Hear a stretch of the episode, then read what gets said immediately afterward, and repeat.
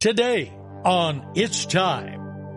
Just because you find a convenience for your sin doesn't mean that God provided that convenience.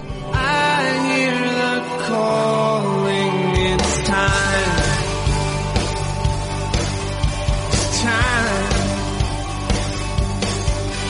It's time. Welcome to It's Time, the daily Bible teaching program of Mike Kestler, pastor of the River Christian Fellowship in Twin Falls, Idaho.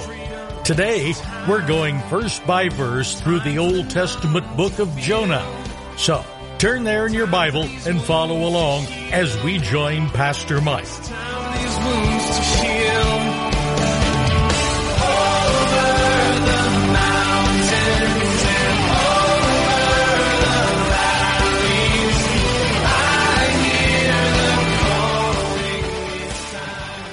Good morning to you. If you have your Bible, I'd like to invite you to open them to the book of Jonah. Now, if you don't know where the book of Jonah is, go in your Bible and uh, right where it goes from the Old Testament to the New Testament, go to the Old Testament, back up a couple more books, and you'll find this unique book called Jonah. It's probably the most New Testament, Old Testament book because it's all about evangelism. We're going to see a lot of principles in this. Today, as we look at this book of Jonah, Jonah's name means dove. And uh, we're going to find a lot of interesting things here that perhaps we've not seen before. Let's pray. Father, as we go to your word now, may your Holy Spirit come upon us. And Lord, as your Holy Spirit is active in the world right now, being about God, those things that you want to accomplish, may you remind each one of us that we're part of that great plan. And so, as we spend this time studying your word, may your Holy Spirit not only speak to us, but inspire us and teach us how to listen to you in Jesus' name. Amen. Jonah chapter 1. Now, we like to teach textually through the Bible. In other words, verse 1, chapter 1 of a book and go through it. That way, you're going to be taught God's Word. And that's what you need to know in the days that we live in. Jesus said we live by every word that proceeds from the mouth of God. And what's interesting is Jesus gave great credibility to the book of Jonah. Now, there are those today that say, well, there was no such thing as a great fish that swallowed anybody. This is a beautiful metaphor that we look at. Baloney. Jesus gave it great credibility. And as a matter of fact, uh, Jesus, uh, concerning Jonah, was the only one he likened himself to. As Jonah was three days and three nights in the belly of the fish, so the Son of Man will be three days and three nights in the earth. So Jesus gave the book of Jonah great value. But there's a lot of things here we want to look up close at. And so the first thing we find here now the word of the Lord came to Jonah, the son of Amittai, saying, Arise, go to Nineveh, that great city, cry out against it, for their wickedness has come up before me. Okay, that is the commission. Okay? Now notice it says, the word of the Lord came to Jonah. How does the word of the Lord come to Jonah? How does the word of the Lord come to you and me? I think that's really important. First, we have to remember something, and this is why, again, this book is the most New Testament style Old Testament book, because it's all about evangelism. Do you know God's heart is that nobody would perish, but that everybody would have eternal life? Always remember that. God's heart is to save the lost world. Your part, my part, is to help the lost world, anointed by Jesus Christ, to be about our Father's business. The word of the Lord came to Jonah. How does the word of the Lord come to us today? Well, first of all, we have to realize something. Evangelism is never one sided. Go out there and do the job. You have to remember something else. The Holy Spirit is alive and well on the planet Earth, convicting people of their sins. That's the first thing you have to remember. All we do as a child of God is come along and provide the opportunity for them to have their sins forgiven through Jesus Christ. Again, many times we think, oh, it's all just the evangelist's job. Well, we're all evangelists. You're going to see people I'll never see. I'll see people maybe you'll never see. But God wants to save everybody, and the word of the Lord came to Jonah. Now, I don't know how the word of the Lord comes to you. I know one thing that sometimes, whether it's in a restaurant, and this happened to me when I was down in Arizona last week, that sometimes God will set up these uh, divine appointments that only God can do. And the thing is, you think, well, maybe I should tell this person about, about you, God, or invite him to church, or tell him to tune in and listen on the radio. I was thinking, oh, well, they're not going to listen. They're not going to do that. Hey, listen. If God is unctioning you to say something, the word of the Lord is coming to you. It isn't the devil telling you to tell him about the Lord. It isn't you by nature telling him wanting to tell him about the Lord. It is the word of the Lord coming to you to spawn you because God says, I've been working on this person. I want you to give him the opportunity to receive me. The word of the Lord came to Jonah. Think about this for a minute this week. How does the word of the Lord come to you? When you find that unction, you know, the Bible says, Jesus said, My yoke is easy and my burden is light. Now, again, this burden I carry for God. Well, let me just tell you something. The burden we carry for God is the word of the Lord that God gave us to go out and invite people into his kingdom. I don't consider that a burden, I consider that a blessing. And so when we have an opportunity to invite people to come into the kingdom of God, that's a great thing. God is already there convicting them. Notice what it says. It says, For their wickedness has come up before me. You see, they were all involved in these horrendous things. This city of Nineveh, the largest city of the ancient world, three days walking across, just to get across the city, it was three days' journey. Huge city. They estimate it could have been as much as over, well over a million people. There, uh, uh in another place towards the end of the Bible, uh, uh, end of Jonah here, it says that there was 60,000 children under the age of five. Now you say, well, what does it say? It says 60,000 that cannot discern between their left hand and the right hand. They usually figure around five years old, you begin to figure out, hey, I got two hands here. Well, he said there was 60,000 kids there, under real small baby type kids. So do the math, you can figure out this was a huge city and a very wicked city. Now, one of the things about it it was part of that great Assyrian empire, the most wicked, probably, empire that ever ruled the world. They were noted for their cruelty to people. They, uh, when they would capture you, they'd cut off your ear, or cut off your nose, or, or uh, disfigure you in some way. They were known for impaling people. When you would go into a city uh, that was an Assyrian city, there'd be a stack of skulls on both sides. Don't mess around in this place. They didn't put up with gangland violence. They didn't put up with this stuff. They dealt with it severely and quickly. Now, again, they were also very cruel and wicked. And so I suppose when Jonah heard that God was going to judge the city of Nineveh, I don't think Jonah went, Oh man, that's too bad. I think Jonah was going, Yeah, finally.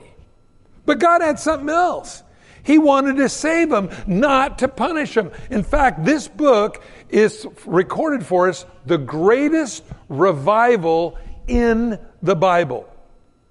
The whole city, somewhere probably around a million people, repented, the Bible says, up to the king in sackcloth and ashes. This is a tremendous story because it's God's grace in the Old Testament. I've had people say, well, why was God such a God of grace in the New Testament and he was such a God of wrath, fire, and brimstone in the Old Testament? I go, you didn't read the Bible. Because if you read in the New Testament, you read where Jesus Christ comes back on a white horse at the end of the tribulation period and he slaughters the wicked. Well, that doesn't sound very graceful, yet that's in the New Testament. Well, here in the Old Testament, God hated Gentiles and didn't want to have anything to do with them, so often they thought. Here, God sends a Jewish boy named Jonah to a Gentile city to tell them to repent. I think it's pretty amazing, actually, when you look at God's grace, Old Testament or New, you look at God's judgment, Old Testament or New, what's my conclusion God doesn't change. People say, oh, God changed. I went from a, a God of wrath, fire, and brimstone to a God of love in the New Testament. Not so. In fact, if you look at the continuity between the Old Testament and New, you'll see that God is the same yesterday, today, and forever, as it says in Hebrews 13 8. Jesus Christ is the same yesterday, today, and forever. So, God's given Jonah the commission. God gave him an unction. I can, I can just see Jonah sitting there, maybe thinking about the city of Nineveh, thinking about their wickedness, thinking about how bad they are. I think a lot of times people think that way. And then all of a sudden, maybe God spoke to him and said, Jonah, you need to go tell them a message for me. Hmm. Their wickedness is great. Now, again, the devil's not going to tell you to go tell people or a city to repent. And you by nature, you and me by nature, it's not our nature to tell somebody else to get right with God. That's not our nature. So we know that when we get a commission, an unction from God, God's up to something. Learning to hear God's voice is so cool because that's where the miracles and the power of God is at. So, in other words, when we find this unction, and you know, people have often talked about, well, America needs another revival like the Jesus movement. A, a, movement that was so pronounced and so uh, so far-reaching that it even uh, uh, changed the pop the pop culture of America. Uh, you know where uh, you know we find the songs of of "Ride, Ride, Ride the Wild Surf" to you know, put your hand in the hand of the man that stilled the waters. Norman Greenbaum, Spirit in the Sky, When I Die and They Lay Me to Rest, I'm going to go to the place that's best. You find John Lennon, My Sweet Lord, even though it was all singing about Hare Krishna, Hare Hare at the end of the song. The point was, is that there was a religious or a Jesus revolution within the church that spilled over into the world. I think it's pretty amazing. God wants to do something in a lost world. But we always say, okay, God, well, when are you going to do that? What's going to spark the, the, the revival? Friends, it's you, it's me. And what is that? Listening to the calling of God. Now remember, God may have been working on this individual who He's laid on your heart for a long time to get right with Him.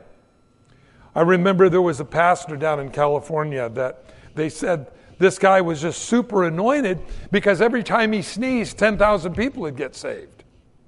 Is that what it is? A, a good cold will cause a revival? No, what it was was simply he recognized that God was working in individuals' lives. And all they needed was somebody to say, Oh, hey, you guys are all looking for life? It's over here. Come. That's all you and me are. Let's take and de religionize witnessing. Let's go and simply say, okay, God, uh, when you unction me, that means that you have been working in this person's life and there's a message that you want me to bring to them. Now, a lot of times we think, oh, they're just going to slam the door in my face. They're going to hang up on me or they're going to not want to talk to me. You would be surprised how lost our world is. Have you seen the sitcoms on television? Have you seen the news? Have you seen the people groping in the dark looking for answers? Let me tell you something. The fields are white with harvest, the labors are few, and the unction of the Holy Spirit in you is the answer to the world's lost and sinful condition. It's just the way it is. And the reason why is it's the unction, it's the word of the Lord came to Jonah. And we always spiritualize this that there Jonah was, sitting in his living room. And all of a sudden, and God appears and says, Go to Nineveh. I think God, when He spoke to, Nin- to Jonah to go to Nineveh, it was probably, hey, look at that big wicked city. I hate that place. And God says, well, why don't you go do something about it? Who, me? Yeah, you. Well, somebody else will do it. No, God doesn't point somebody else to do it. He points to you and me to do it. Why did God lay that on his heart? Well, again, friends, you're going to find God will do that. Now, from now on, when we read, starting here in verse 3, we want to take some good notes on what not to do. Good notes on not what to do. Verse 3 But Jonah arose. Well, so far it's good, ain't it? He got up, he's got action. But notice what it says to flee to Tarshish from the presence of the Lord. Huh? This guy knew God. Jonah knew who God was. He also knew the writings of the Psalms. He knew who, he knew who David was.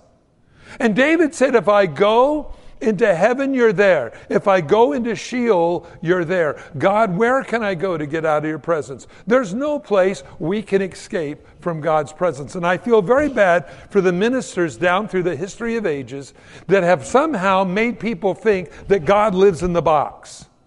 Oh God, as we come into your presence today. Listen, you were in God's presence when you got out of bed this morning and you put your shoes on. You're never out of God's presence. And again, friends, I take great comfort in that.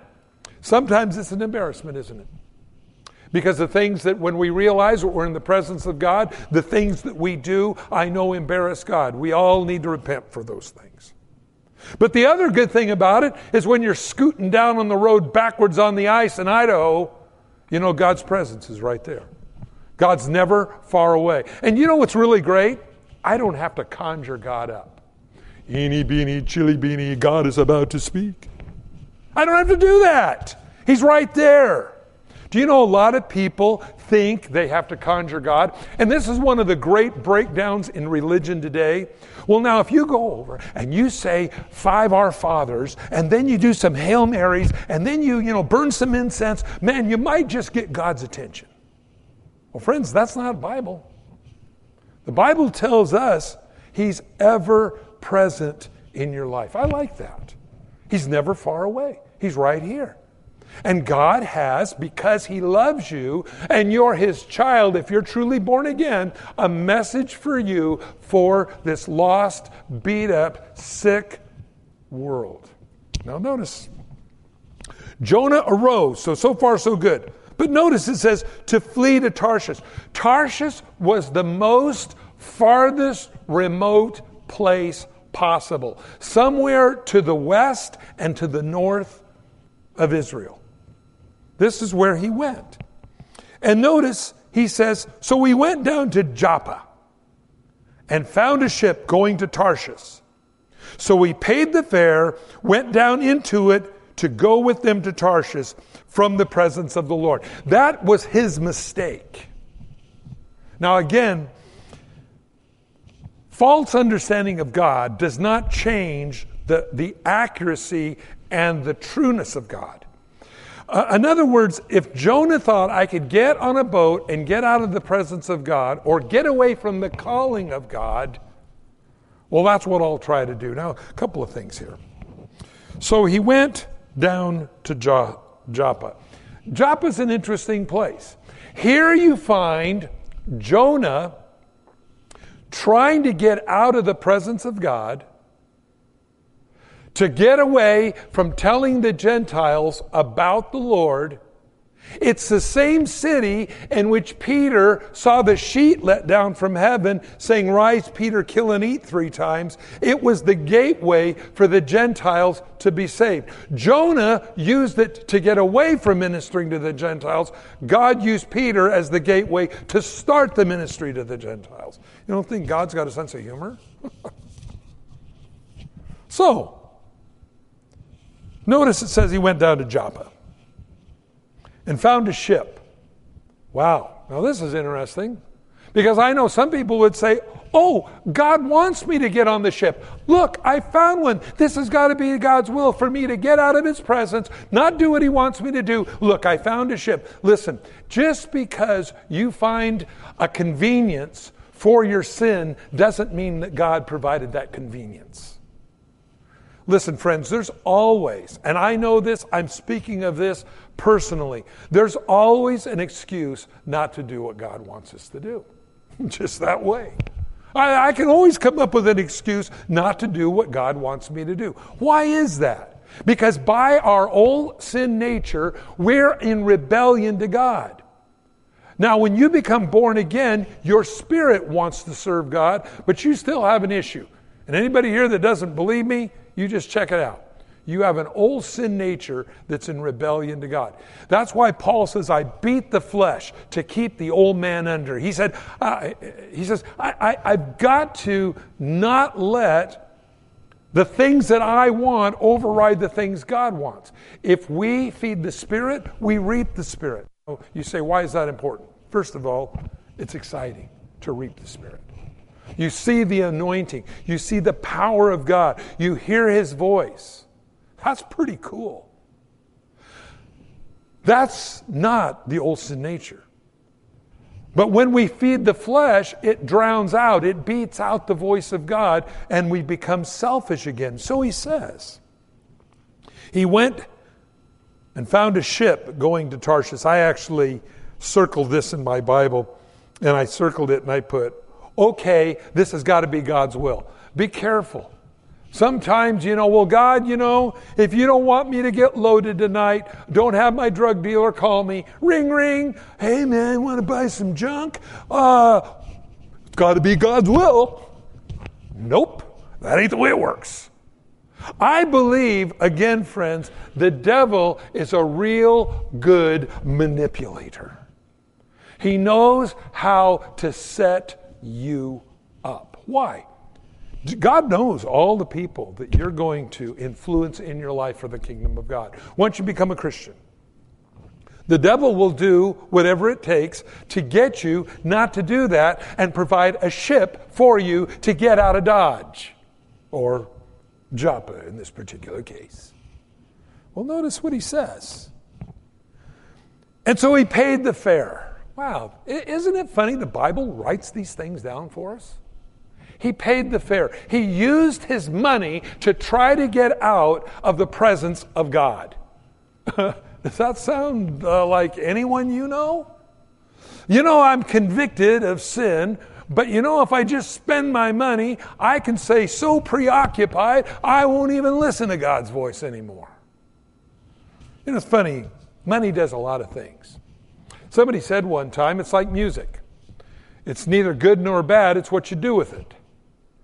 The Bible says the love of money is the root of all sin. Now, the word there isn't money in the Bible, believe it or not.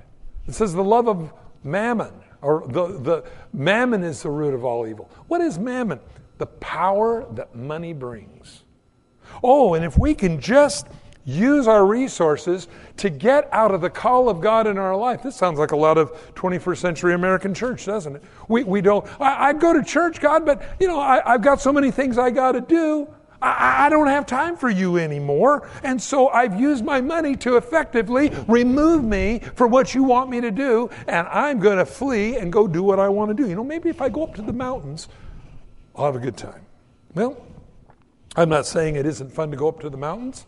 But I am saying we have to be careful because our money can take us away. You know, Jesus said, How hard is it for a rich man to go uh, into heaven? It's easier for a camel to go through an eye of a needle. Why is that? Because riches will supplant the calling of God in your life. Thanks for joining us on It's Time as Pastor Mike teaches verse by verse through the Bible. If you've missed a program or would like to catch up, you can do so by getting it from the It's Time podcast in the iTunes Store or by downloading it from the It's Time website at theriverchristianfellowship.com. On behalf of Pastor Mike and the rest of us here at the River Christian Fellowship, thanks for listening and tune in next time for It's Time.